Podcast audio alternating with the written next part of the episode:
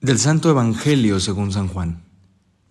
Seis días antes de la Pascua fue Jesús a Betania, donde vivía Lázaro, quien había resucitado entre los muertos. Allí le ofrecieron una cena. Marta servía y Lázaro era uno de los que estaban con él a la mesa. María tomó entonces una libra de perfume de nardo auténtico, muy costoso. Le ungió Jesús los pies con él y se los enjugó con su cabellera, y la casa se llenó con la fragancia del perfume.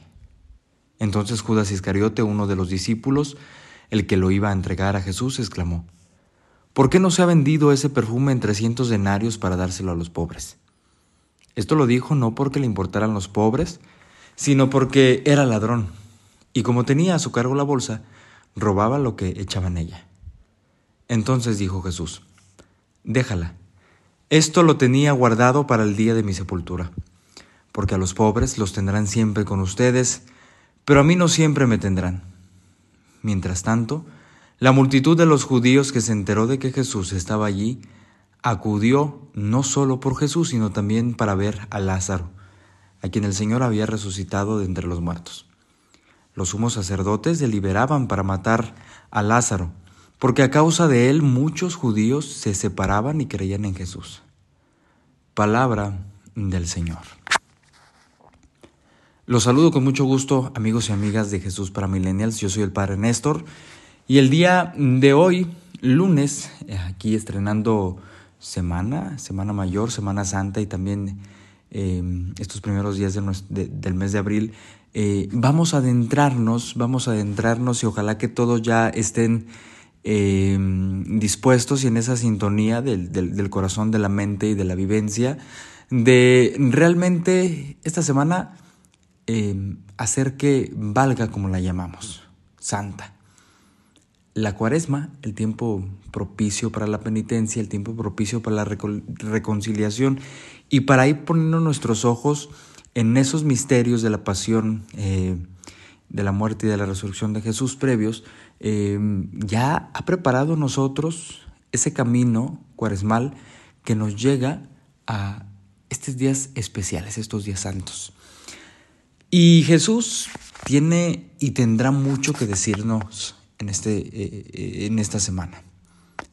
El relato del Evangelio que hemos escuchado el día de hoy es esta escena, me imagino que yo siempre fue muy agradable de parte de Jesús de convivir con estos amigos entrañables, Marta, María y Lázaro, una escena evidentemente de convivencia, de gusto por lo que había efectuado el Señor Dios en Lázaro y a la vez también de agradecimiento. Cuando nosotros estamos convencidos de que una persona aporta muchísimo a nuestra vida, hacemos hasta lo imposible, no por el hecho de agradarle o de quedar bien, sino por demostrar ese amor, ese cariño y ese afecto que evidentemente tenemos y que degustamos la presencia de, de aquellos. Para Marta, para María y para Lázaro, Jesús era ese ejemplo y yo estoy seguro que también para Jesús ellos eran alguien entrañable, como en los evangelios nos relata esa amistad y esa cercanía que tenían al convivir y al compartir la mesa. Pero en medio, en medio de esta acción de gracias, pudiéramos decirlo, hay diferentes matices que ya van, ¿verdad?, encaminados a esa aprehensión y esa pasión de Jesús. Em, aquella resurrección que había hecho de Lázaro había causado mucha polémica y había sido prácticamente la gota que derramó el vaso para que estos eh, jefes religiosos deliberaran y determinaran eh, matar a Jesús, acabar con él. Parecía que eh, el resucitar, el revivir a un muerto, ya le daba bastante poder. Y aquellos que tal vez no estaban tan convencidos de Jesús o que estaban medios tibios, pues muchos acabaron por creer.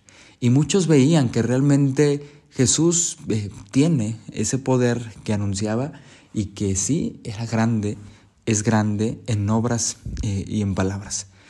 Es el acto, el hecho prodigioso que de alguna manera pudiéramos decir enfurece a aquellos que deliberaron ir tras él, pero también enciende los corazones de otros que tal vez estaban titubeando acerca de su persona. ¿Cómo nos hacen falta en ocasiones eventos sorprendentes, por así decirlo, para terminarnos de convencer o para alejarnos. En medio de esta celebración, como les digo, em, había muchas posturas en la persona de Jesús. Los que estaban agradecidos y valoraban su amistad, le servían a la mesa, enjugaban sus pies eh, con perfumes caros y los secaban con su cabellera, como es el caso de María, pero también de estos hombres que habían creído, ¿verdad?, por medio de este hecho milagroso en Jesús y estaban convencidos de su poder. Y también los otros que algo les estorbaba y Jesús seguía siendo incómodo para ellos.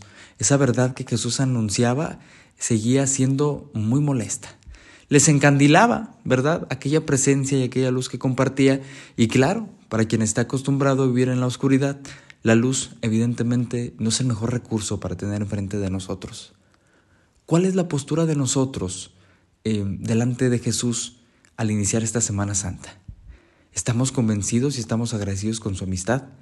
Tal vez hay algo que nos falta eh, terminar de palpar para que de alguna manera eh, podamos convertir nuestro corazón al Señor Dios o somos como aquellos otros que en ocasiones la palabra eh, de Jesús nos molesta y nos incomoda, se nos hace pesada, se nos hace difícil o tal vez se nos haga un tanto exagerada.